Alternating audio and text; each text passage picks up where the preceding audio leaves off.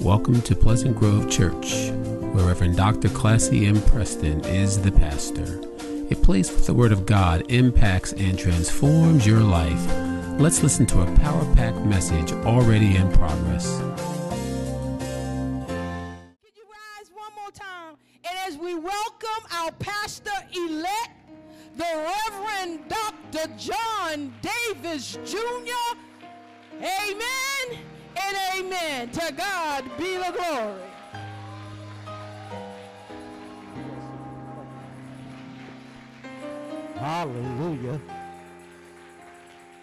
Thank you for that warm welcome.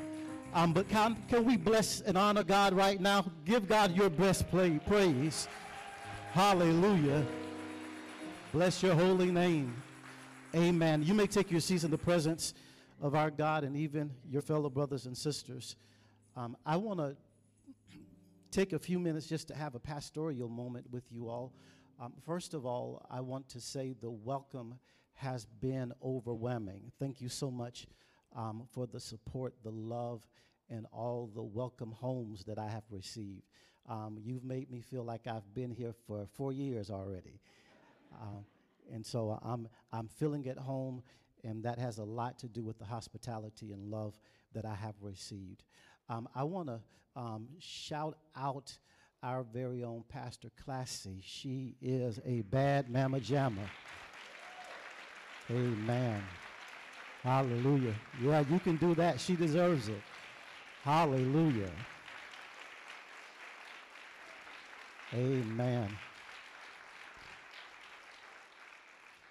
Um, even though she has resigned, she has not resigned. She has been working diligently to make sure that my transition is smooth um, and make sure that ministry is taking place to those in our community of faith that needs um, ministry at this time, and particularly um, the, the, the Clay family. Um, and I want to take a quick moment. Um, in their absence, we're called to be support and spiritual strength for them. And I know words were given asking you to support them. Um, but for those of you um, that don't mind touching somebody, will you reach out right now and touch someone in unity and support? And it's okay, yeah, you can play. Um, I, want you right now to just begin to pray strength as a family. We want to pray for their family.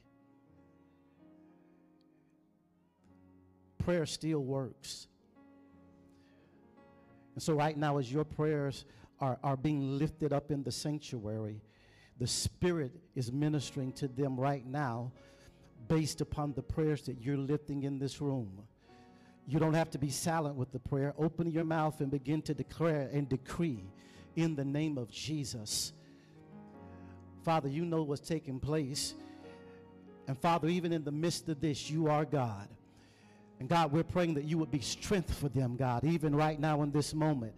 We're praying, God, that your spirit will consume their house, God. And that God, the Holy Spirit, God, would reach into those hurting places, God, and, and heal and minister in the way that they stand in need of, Father, right now in this moment. Father, do what human words can't and touch in ways that human touch cannot touch. For you are God, and you're always faithful to your people. It's all of these things we pray now in the blessed name of our Lord and Savior, Jesus Christ. And every heart said, Amen. Hallelujah. Hallelujah. And hallelujah. Um, I want to shout out someone. Um, Mother Sanders, if I, if, I, if I remember right, she is the oldest member of the church, or at least the oldest one here right now, 97 years old. Hallelujah. Wave so is Mother Sanders. Hallelujah. Amen. Um, I wanted to shout her out because at 97, if you can show up to bless and honor the name of the Lord, then nobody else has excuse. I'm going to hit that on rewind real, real quick. At 97, if she could get out of her bed, put on her Sunday's best, and come to the sanctuary to say, Great is the Lord, and worthy to be praised, then all of us should follow that example. Hallelujah. To God be the glory. Um, we thank God for the examples of saints that walk before us um, because their life is a testimony and a witness to us in so, so many ways. Um, so, those of you that are at home looking by way of stream, Mother Sanders says, Shame on you. That's not how you ought to serve the Lord, baby. That's not how you ought to serve the Lord. Amen. Amen. Our music ministry, fine arts ministry, did a wonderful job I'm on today. Thank you for your labor of love to us as your spiritual family. With all of that said, if you will grab your Bibles and if you'll turn with me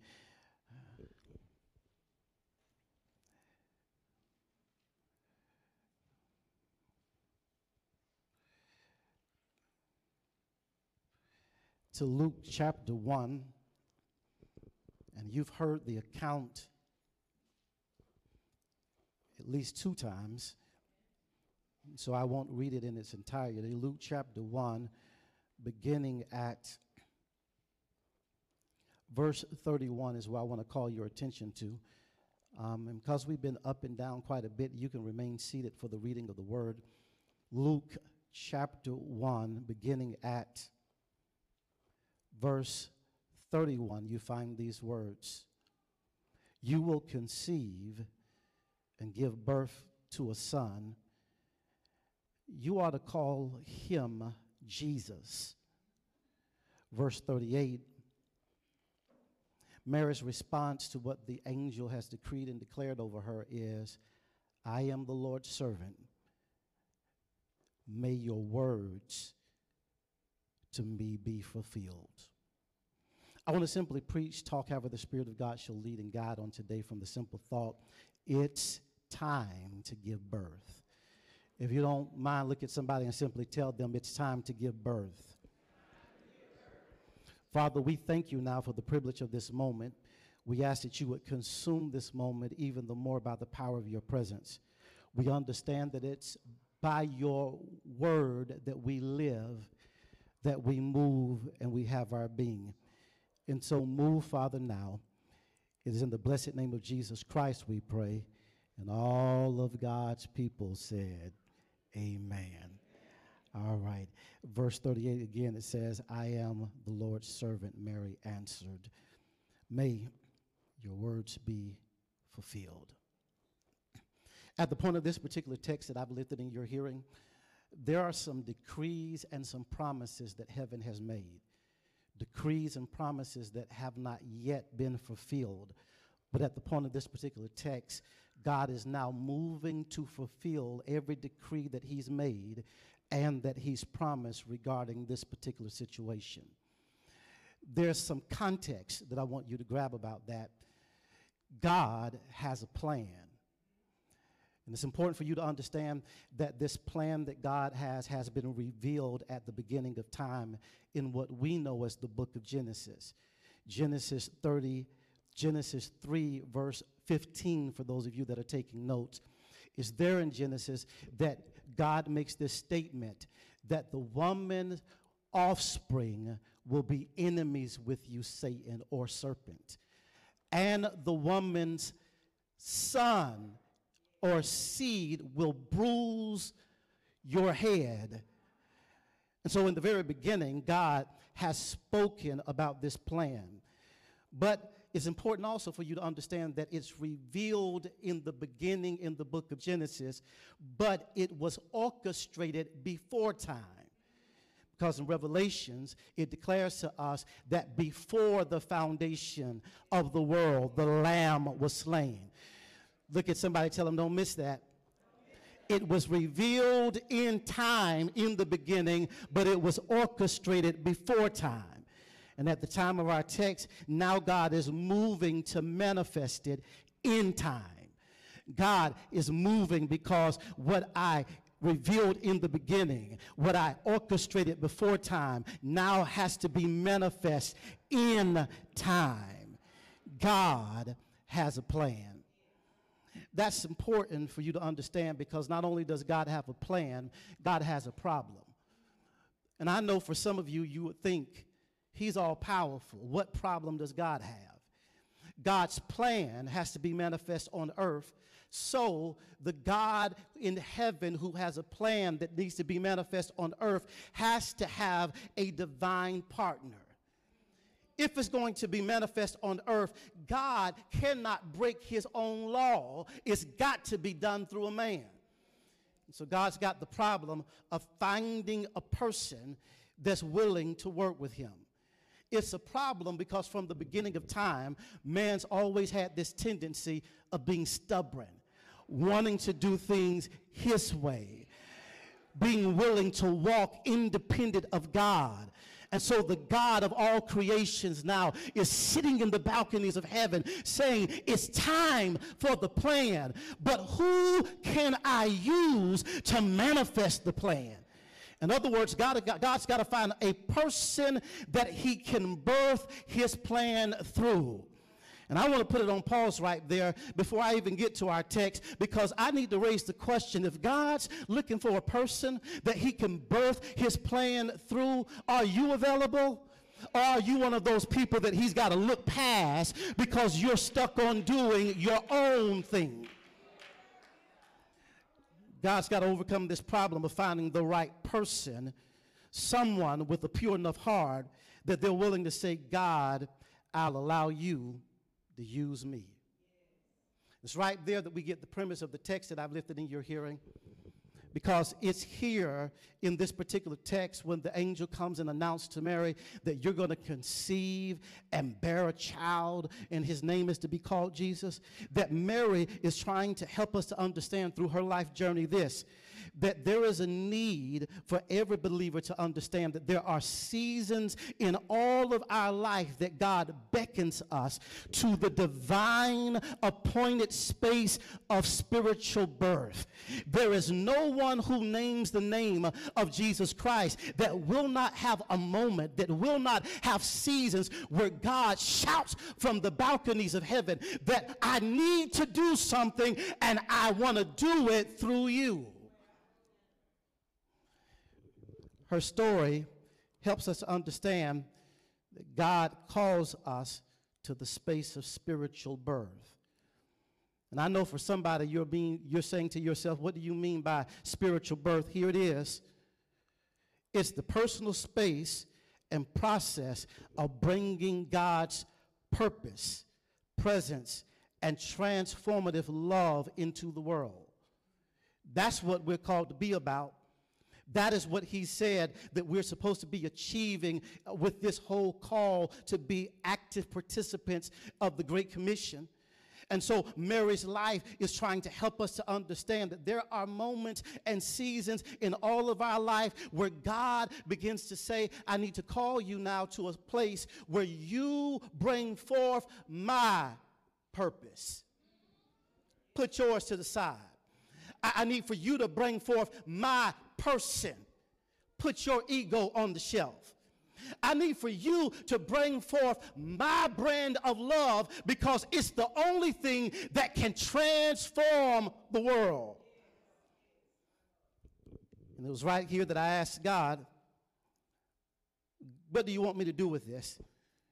And he said, Perhaps, John, it would be good for you to raise this simple question What does Mary's spiritual birth teach us about accepting and managing our own personal call to spiritual birth. I know we celebrate about Mary, but the reality is her life is a model and it's supposed to be teaching us what it means to accept God's call to spiritual birth. First thing that a life shows us is right there in verse 27 through 29. Look at it with you, if you will, with me. It says this it says that there was a virgin who was pledged to be married to a man named Joseph, a descendant of David. The virgin's name was Mary, and the angel went to her and said, Greetings, you who are highly favored. The Lord is with you. Watch Mary. Mary is greatly troubled by the angel's greeting to her, wondering what kind of greeting this is. And then the angel says to Mary, Don't be afraid, Mary. You found favor with God. I don't know if you caught it, but all through those particular verses that I've read, it says over and over again that you've been favored. And perhaps the first thing that we need to grab from the lesson of her spiritual birth is that anytime God wants to use you, it's a sign that you have been favored. And I know you're looking at me like you didn't really say a whole bunch right there, preacher, but it is because we're in a generation that believes that if God wants to use you, it's a burden. If you knock on somebody's door, say, Can you do this for God? If you pick up the phone and say, God wants to use you to do this, now they have the attitude of thinking, Why are you trying to burden my life? I don't want the hardship of working and serving the Lord. But Mary's story is teaching us that anytime God uses you and chooses you, it is a sign that you've been favored. If you don't mind, uh, just help me preach a little bit. Touch somebody. Tell them stop complaining about it and recognize you've been favored.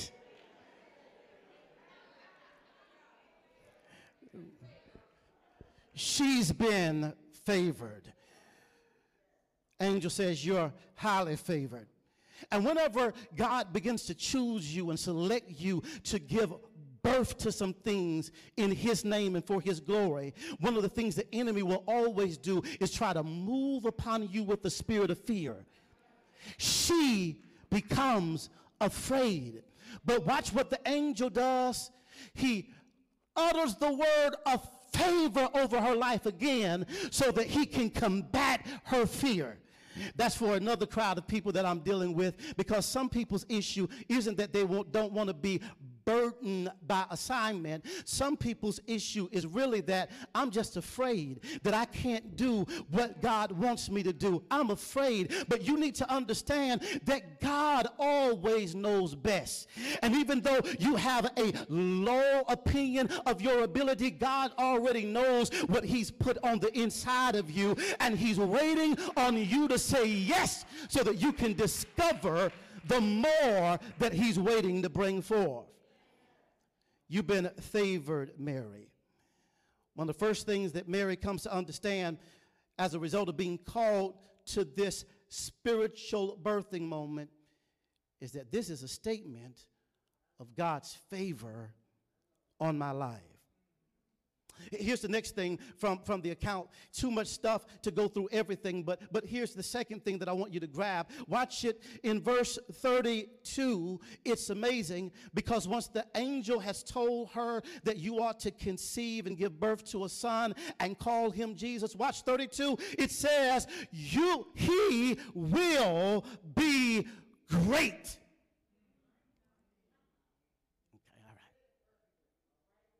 All right, watch it. God needs to birth something through you because it's time for it. And what God is going to birth through you is going to be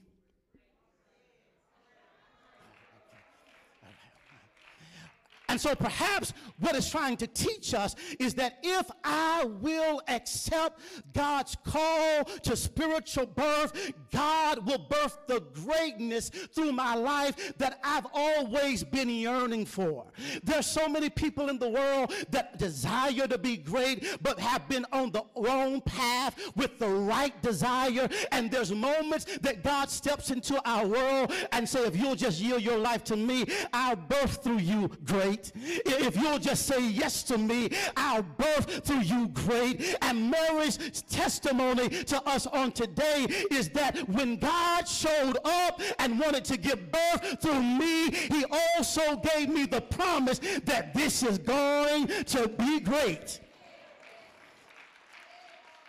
And I don't know if anybody feels the move of the Spirit in here on today, but you need to just release that in the atmosphere. What God is getting ready to do is going to be great because a great God does great works and has great manifestations.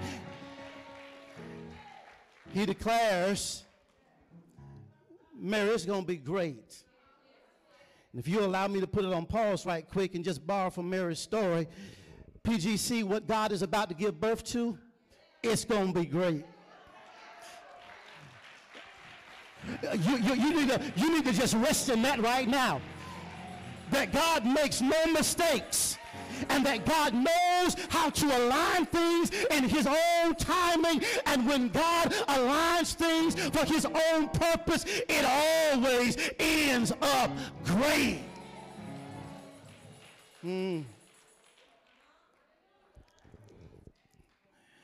All right. Here's the last thing um, that, that, that, I, I want to share with you. Um, I'm already done. That should increase my popularity. Hallelujah. Watch it. He's, he's told her, first of all, that, that this call to give spiritual birth is a sign of my favor on your life. And this call to spiritual birth, I guarantee you, it is going to produce greatness. And just in case you missed it, the greatness is in the fact that you will bring forth God's purpose, His person, and His transformative love within the world. But then, Mary teaches us this final thing that's critical that we get. She teaches us that spiritual birth requires clarity regarding your proper kingdom identity. That if you're going to be someone that God can use to give birth to his purpose, to, to his desire, to his design, you got to know who you are as a kingdom citizen. And I know right here someone would take that path. The people been talking about me, but I know who I am. That ain't what Mary's talking about. No. Mary says at the end of this pericope, May it be unto me as you have spoken. Okay. I left out a part of what Mary says. Mary puts it this way I am the servant of the Lord. May it be unto me as you have spoken. Catch the lesson that Mary's given. Um, I'm shocked that God would choose me. I don't even really know how this is going to take place because this is beyond me. But I'm your servant. So that we can all be on the same page. Servant there has to do with a bond servant, and a bond servant is someone who belongs to another. A bond servant is someone without ownership rights of their own. So notice what Mary is declaring. She's declaring, I'm not my own. My life is yours. And this was before the shed blood of Jesus Christ. So if Mary had enough sense before the shed blood of Jesus on Calvary to say, I'm your servant then how much more should we, as the people of God that have the revelation of the shed blood of Jesus on Calvary, be able to say, I'm your servant, Lord? Whatever you want to do with me and however you want to move through my life. I'm open, God. I'm yours. She declares, I'm your servant. Here's the unique question that we've got to wrestle with Are you really his servant? Or are you just claiming it? So when you're in a tight you can call on him. Mary's life is teaching us through this narrative that in order for us to give birth to the spiritual thing that God wants to do in our individual life and our corporate life, that we have to know first and foremost that we are servants of the Lord. And I'm afraid of this new generation. Because there was a generation that understood that being a part of the church meant serving the church so that God could be glorified. But now we're in a generation where people go to church to be entertained. It's just another program that I go to so that I can hear the songs that I want to sing and be a part of the spiritual activities that I want to be a part of. But it has never manifest into true submission. And so, no matter where I go across the country and I preach, I'm always saying to the senior saint, You can't give up on us now because we still need your testimony and your witness about what it means to be a servant in the army of the Lord. We need you walking by young people and telling them that in my generation we sacrificed for the Lord because we understood what it meant to be a servant of the Lord. And we're glad that you're coming, but you got to deepen your sense of servitude. She gives us a revelation that she understands. She has clarity that her identity is in right alignment no wonder God has favored her. He's favored her because as he looked from the balconies of heaven and he's panned the forest of humanity, he's found one that ain't stuck on self. He's found one who understands that I am the great I am. I am the author and the finisher of life. And when I call to her, she will respond, I am your servant. Woo! And here's where I want to leave you at. I want to leave you right here. Is there anybody that will respond on today? I am your servant. There are things and plans that I have for my own life, God, that I made that I never took into, I took you into consideration. I never asked you about them. And so, God, I'm acknowledging on today that I am your servant. You can restructure my life how you need to restructure it. You can move things out of the way if you need to move it out of the way because, Father, I'm serious about the business of being your servant. And I felt to get real tough right there. Because we think that to serve him, I can do it my way. But servants don't have ownership right.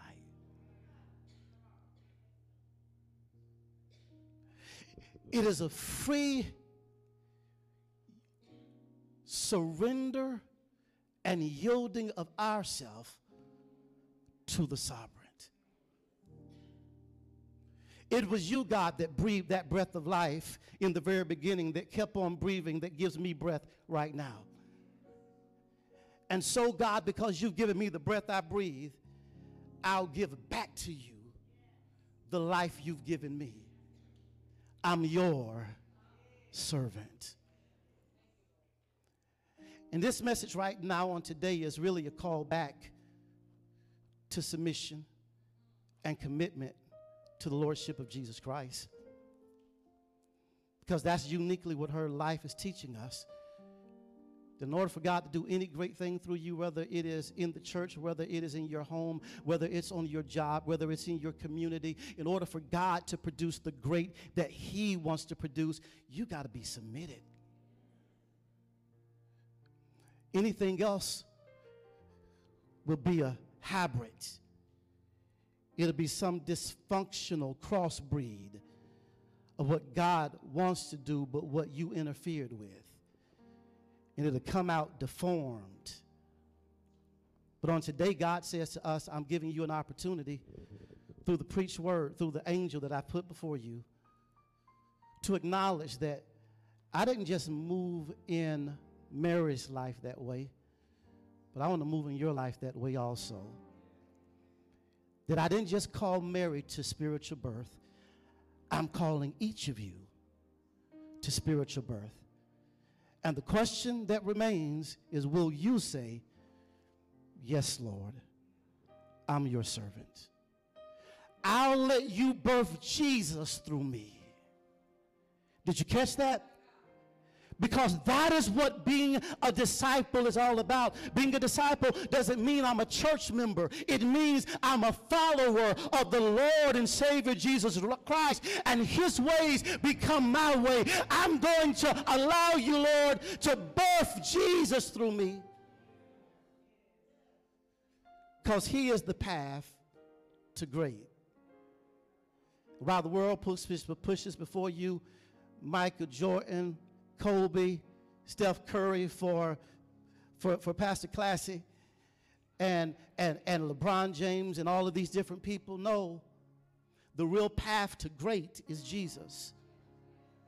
And if you'll just simply say to the Lord, Yes, I'm your servant, you'll be amazed at what he does through you. If you don't mind, look at somebody, tell them it's time to give birth. One more person, it's time to give birth. Right there with those hands lifted in the presence of God. Father, it's my sincere prayer that each heart and ear that has heard this word on today would receive it in the way that the Spirit intends it to be received. Give them spiritual understanding mentally so that they will begin to understand what you're calling them to adjust as faithful servants unto you. Now, Father, we follow in the steps of Mary and we say, Yes, we are your servants. May it be unto us as you have decreed. It is all of these things we pray now in the blessed name of Jesus Christ. And all of God's children said, Hallelujah and Amen. Thank you for listening. It is our prayer that this message will enlighten and empower you to do the will of God. If you have a prayer request or praise report or would like additional information on Pleasant Grove Church or other recorded messages, come visit us in person or write to us at Pleasant Grove Church, Post Office Box 3603, Cary, North Carolina 27519, or call us at 919 363 5198 or visit us on the web at www.pgc-cary.org. Thank you again